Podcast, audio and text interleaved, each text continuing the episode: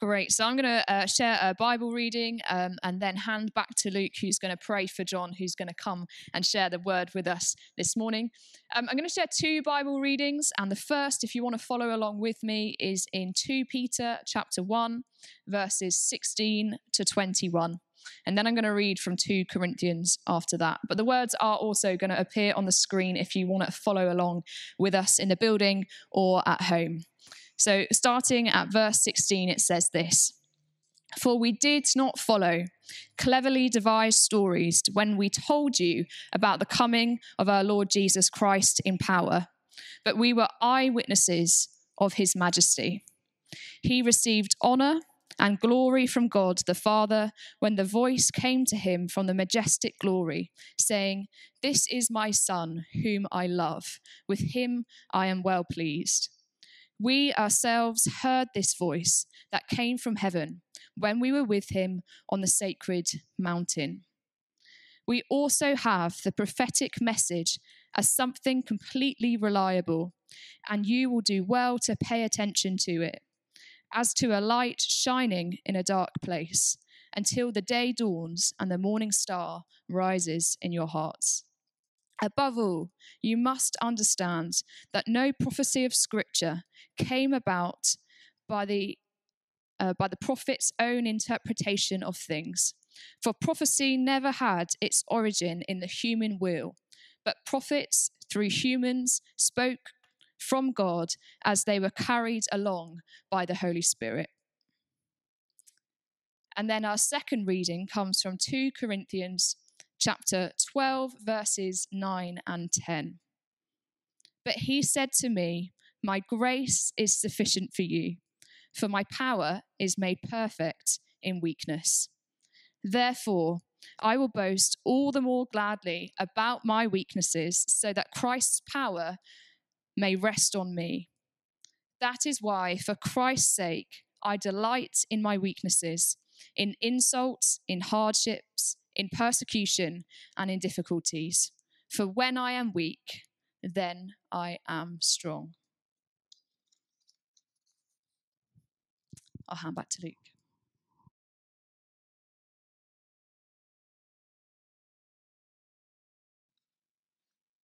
John, I'm going to invite you up.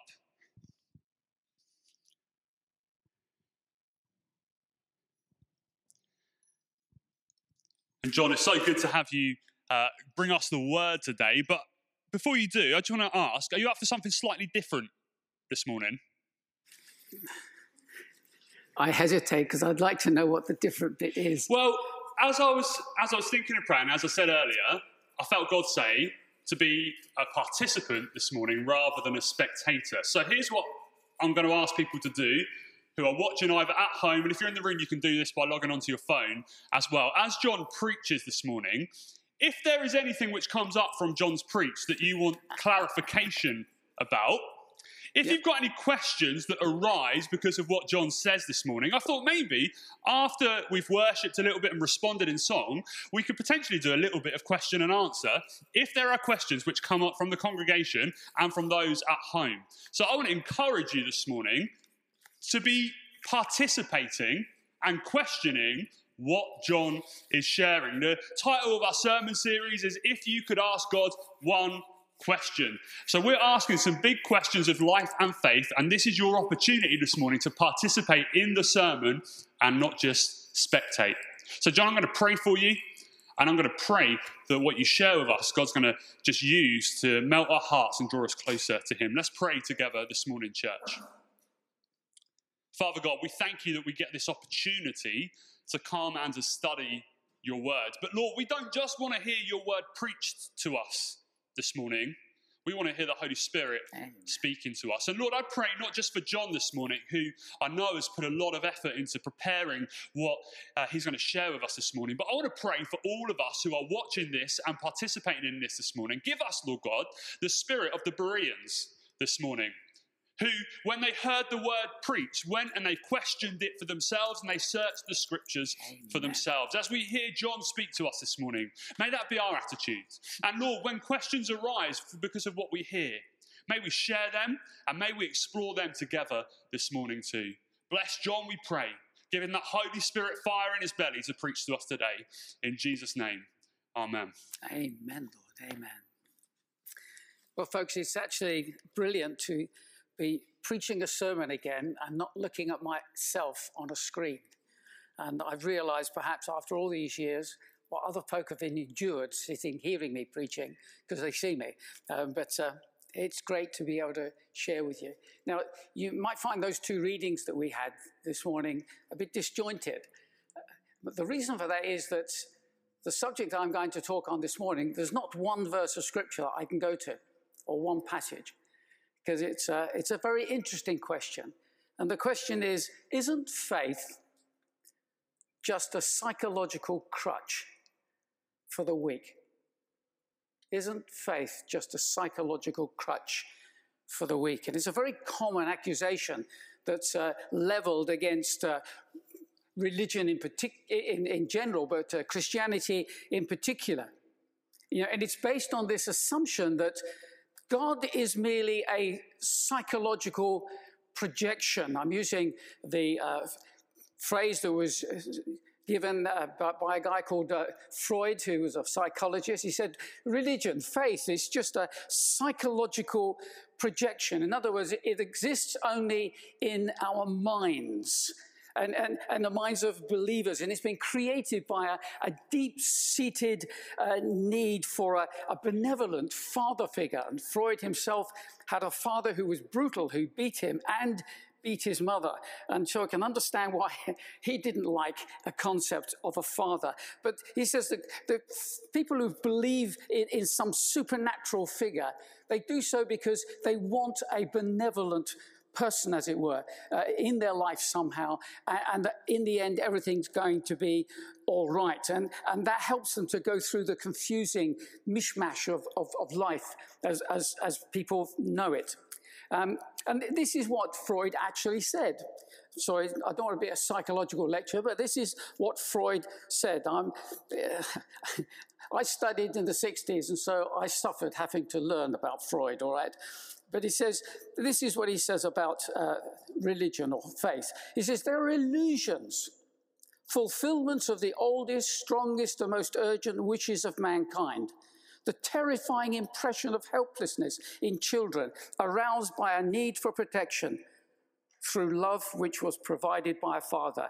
Thus, the benevolent rule of divine providence allays our fears of the dangers of life. In other words, he's saying that, that any, any notion of the supernatural, any notion of, of a deity of God, is just a projection. It's, it's all in the mind, nothing else. So, how do we respond to this? And many, or most perhaps, who are listening in this morning will be Christians. I wonder how you would respond to this. We ask ourselves can Christianity simply be explained away uh, uh, uh so easily? Is belief in God just a projection of our mind? Could it not equally be that Freud's denial of God's existence could be a psychological projection of himself because he just doesn't like the idea of a God figure who has authority over him? That he had a passion to be free and live his own life, which is some of the things that came out of the, the whole philosophy or psychology of Freudianism. There's a lovely lady called Amy Orr-Ewing who works for the Zacharias Trust. She's one of their trustees. And she says this dismissing God as a projection while claiming neutrality in our own psyche is disingenuous at best. And it cannot be an adequate basis for denying or rejecting God. In effect, those who make such a statement as this are saying that they are the only ones who are beyond being affected by psychological factors when reasoning something through. I must admit, I once believed that. I once believed that. I'll come back to it in a moment. Another quote. Forgive me if it sounds a bit academic. It's from the professor of law at New York University, Thomas Nagel. Uh, and uh, he's a prominent advocate of atheism. But at least he's honest, for this is what he writes. He says, I want atheism to be true. And I'm uneasy by the fact that some of the most intelligent and well informed people and friends that I know are religious believers. It isn't just that I don't believe in God and naturally hope that I'm right in my belief. It's that I hope there is no God. I don't want there to be a God. I don't want to be a universe like that. At least he's honest. Therefore, we might ask all so called atheists is the all but universal inclination in the hearts of men or mankind of one sort or another to believe in God. Is that, is that not sufficient evidence that there is something beyond us, that somehow there's a God consciousness in us? Whatever we feel, whatever we believe. And if you turn to the Bible, which I do as a Christian, we find that it says there that we are made in the image of God. That's in Genesis. But it also says in the book of Ecclesiastes, and that God has put eternity, this sense of the eternal, into the heart of man. According to the Bible, God consciousness is one of the things that makes man unique. It might be distorted by all manner of factors, including fear and ignorance, but it's not simply a psychological projection of personal preference. It's more akin to the newborn baby searching out its mother's breast. An innate thirst, an innate desire, a need in life. And so let's be brutally honest with ourselves. If I might again quote somebody else, Daniel Rogers, he wrote recently in a UCCF, that's the University's Christian Fellowship, uh, Be Thinking paper, he said this If Christians if Christians were just looking for a God who would simply function as a crutch to make life easy to bear, why come up with a God who is infinitely holy and just? A God who finds many of our desires and thoughts to be immoral. Shouldn't that have been the last sort of God we would make up? Wouldn't we want a God who just nods at our behaviors and desires? In other words, says, there, there, you can do what you like. And I would take that further and I would ask this Would we want a God who, like the Christian God, says, if you try hard enough and do your best in life, it's still not good enough for me?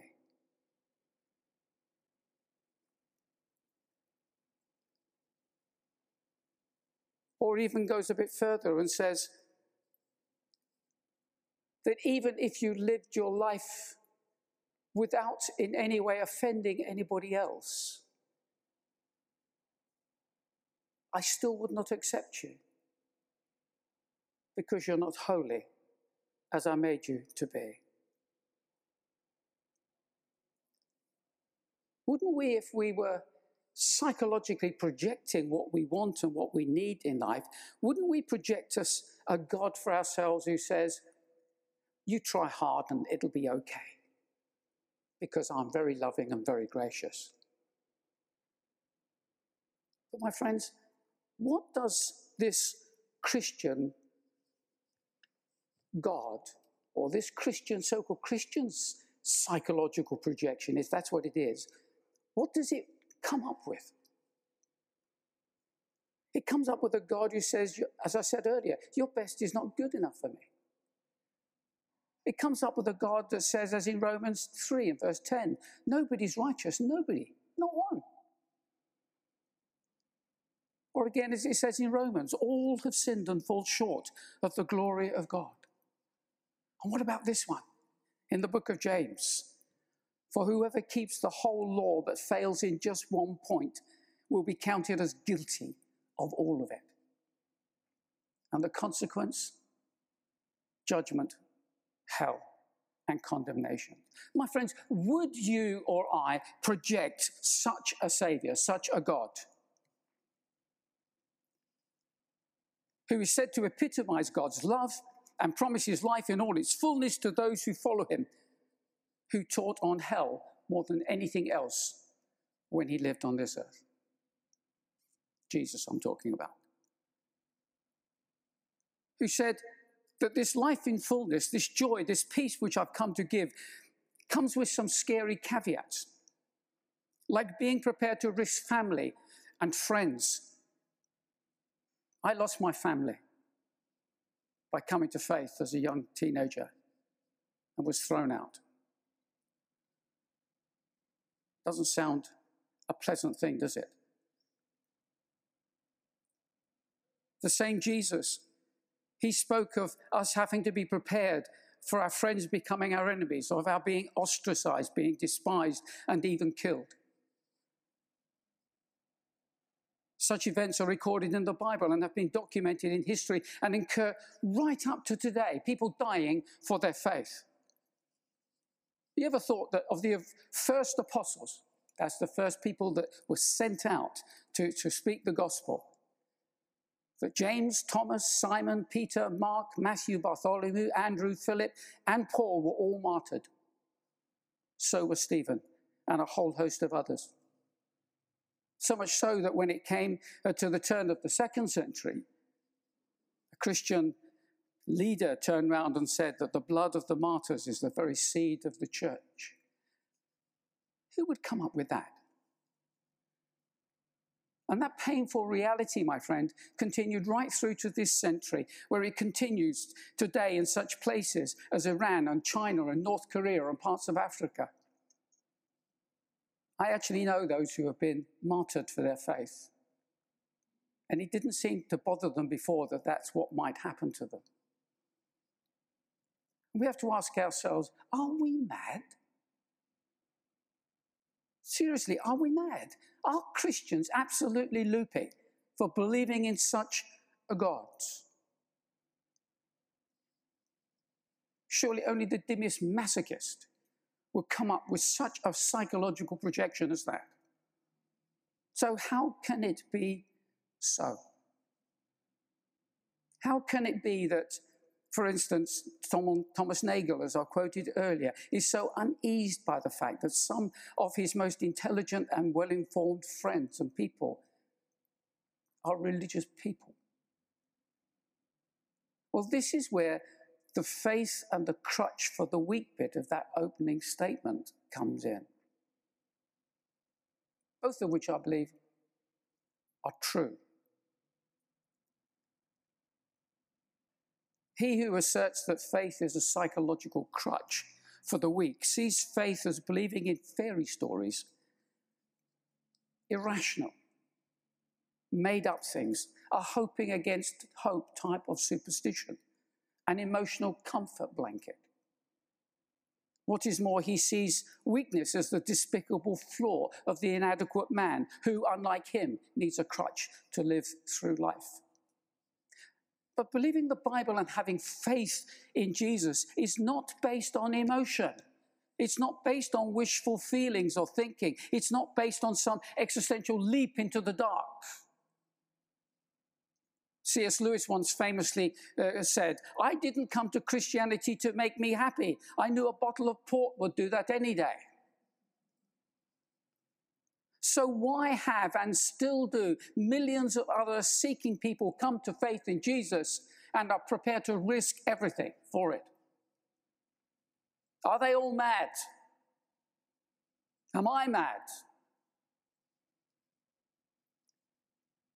I would say it's because they came to see that Jesus truly is Lord.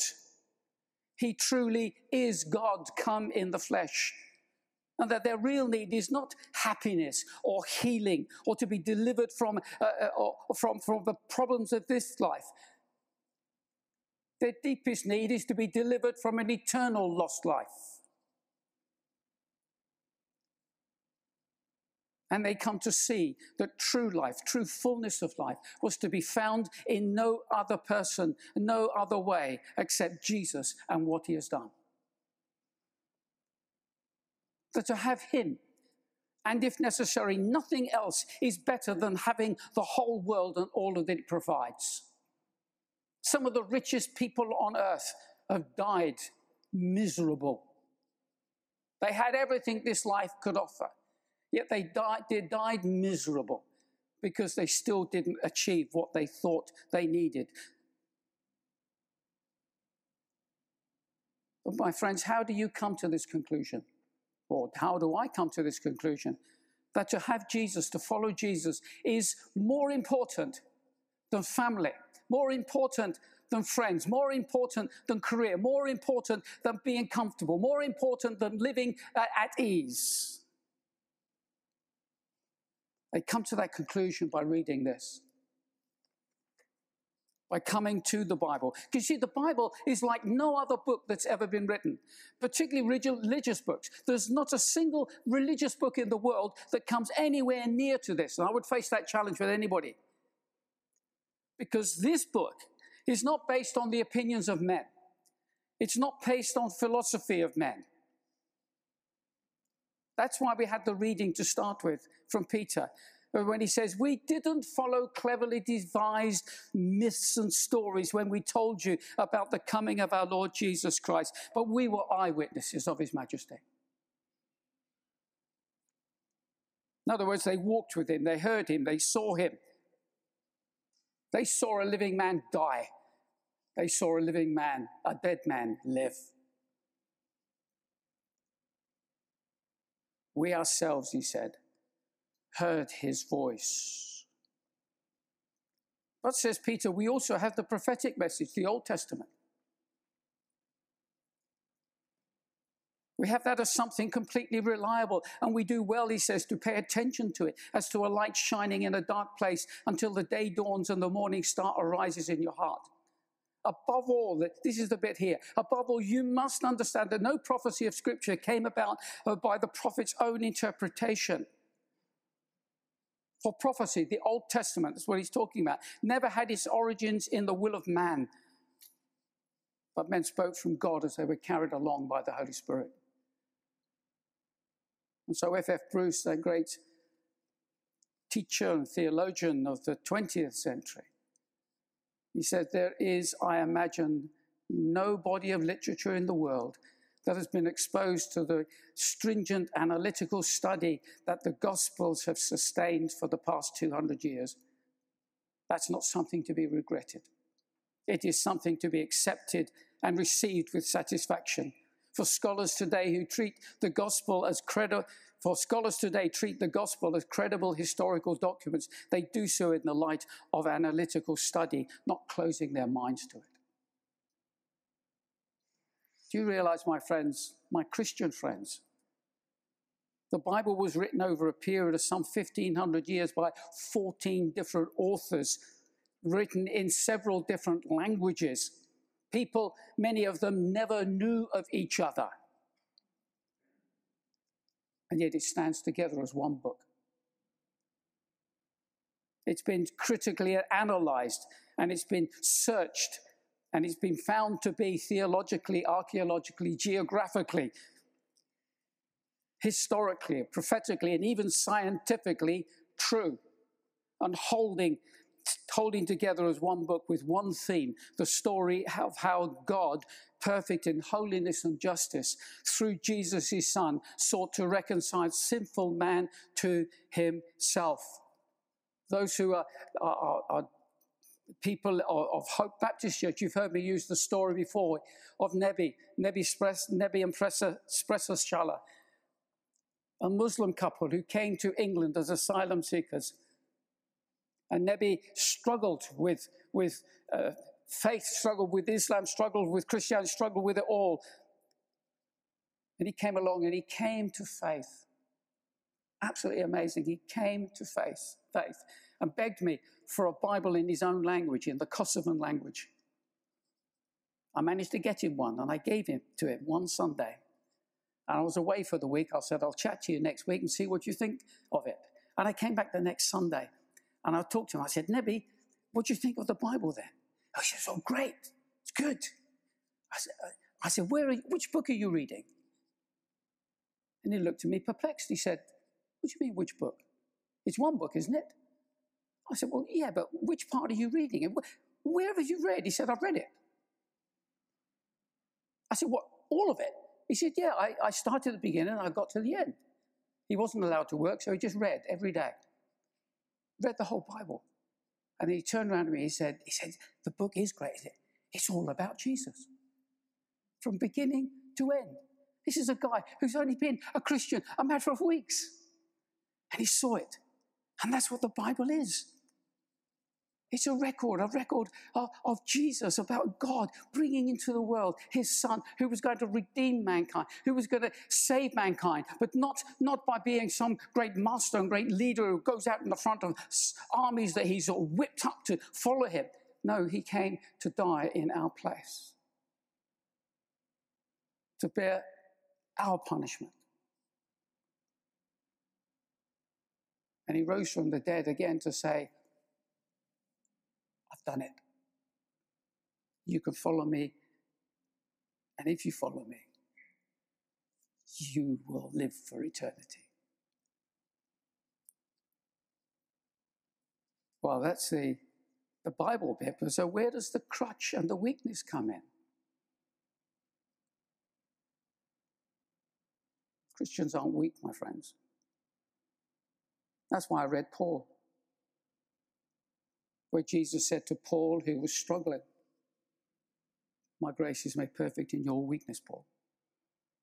And Paul's response was, I will boast all the more gladly in my weaknesses so that the power of Christ may rest upon me. For the sake of Christ, then, I'm content with weaknesses and insults and hardships and persecutions and calamities. For when I'm weak, then I am strong. There's not one of us who can live the Christian life in his own strength. Every Christian recognizes that or should. By faith, yes, we are born again, but that does not mean we can't stumble. That does not mean we can't fear. That doesn't mean we can't get things wrong. Oh, I know that too, all too well. I don't believe, though, there is a man alive who has greater faith or perhaps even greater Holy Spirit power than Paul did so if Jesus can say to Paul that his power would be displayed, demonstrated through Paul's weaknesses, how much more for me? But notice the dynamic here. Paul knows that he does not of himself have the power. He is essentially weak, but he trusts Jesus enough to say, I know I will have that power when I need it. Let me give you another quote from a friend of mine from South Africa, PJ Smyth. I don't know if folk know, if anyone have heard of him, but it doesn't matter. But for years now, he's been living with cancer. And this is what he wrote just recently, a week ago. I think about dying now more than before. But I haven't got morbid. I actually feel freer. My fear of death is close to zero. My passion to live is high. For me to live is Christ, to die is gain. Quoting Paul. He said, it's a win win. And then he said, consider Daniel 3. And that's the story of Abna- Shadrach, Ab- Shadrach, Meshach, and Abednego, who were going to be thrown into the furnace and were told, renounce your God and bow down to Baal, the God of the, of the Babylonians. And we, we know that they, they didn't. But he goes on, he says, he says, God will rescue me. God, I'm able to say rather, with 100% confidence, God will rescue me. And also say with 100% confidence, but if he doesn't, I still won't bow down to your gods. Both are faith. Faith is faith in what I believe God will do. And the second is faith in who I believe God is. In other words, both and. I wonder, my friends, you're able to say that. My last quote is one that Carol told me to shut up now, and you've heard it before, but of our friend Rose, who literally just a day before she died when I went to visit her. She died of cancer. And she was on her bed, and there was a nurse there next side to her, dealing with her drip. And as I walked in, she smiled and looked at me, and she said, At last, I'm going to beat you at something. I'm going to see Jesus before you do. The look on the nurse's face was a picture, I assure you. But my friend, that's the crutch we welcome. Not something we hide behind or use as an excuse, but a God given aid to enable us to trust Him so that though humanly weak in, in Him, we're made strong. I conclude this morning by quoting Jesus Himself. Jesus said, What will it profit a man if he gains the whole world and loses his soul? That's Christianity. I might not gain the world, but I won't lose my soul because I have life in Jesus. What about you, my friend? Where do you stand? Faith is not a projection of the mind, neither is it a crutch simply for the weak. Faith is belief in the truth. Why do I believe in Jesus? Not because he makes me happy. He does, but that's beside the point not because he made, makes me happy, but because who he is and what he is and what he has done is true.